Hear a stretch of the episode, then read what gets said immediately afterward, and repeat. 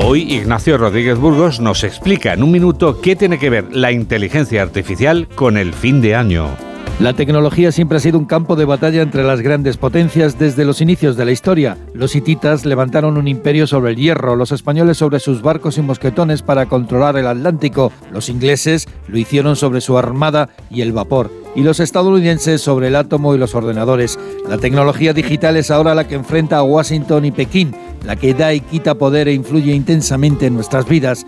Hemos entrado en la revolución de la inteligencia artificial y Estados Unidos quiere mantener el liderato y su oligopolio contra viento y marea. A principios del pasado siglo, las siete hermanas que dominaban la economía eran multinacionales petroleras. En esta centuria quien lleva la batuta son las siete hermanas tecnológicas, todas norteamericanas, desde el fabricante de semiconductores para la inteligencia artificial Nvidia hasta Tesla, la marca dominante en coches eléctricos, pasando por Google, Meta, Amazon, Apple o Microsoft.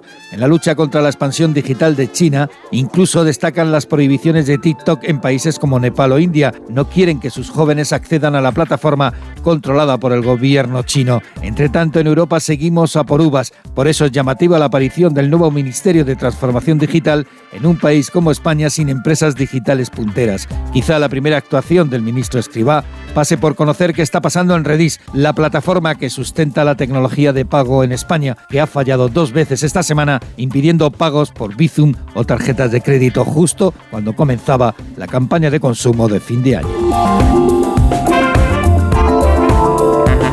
Los dos individuos a los que ha echado el guante la Guardia Civil son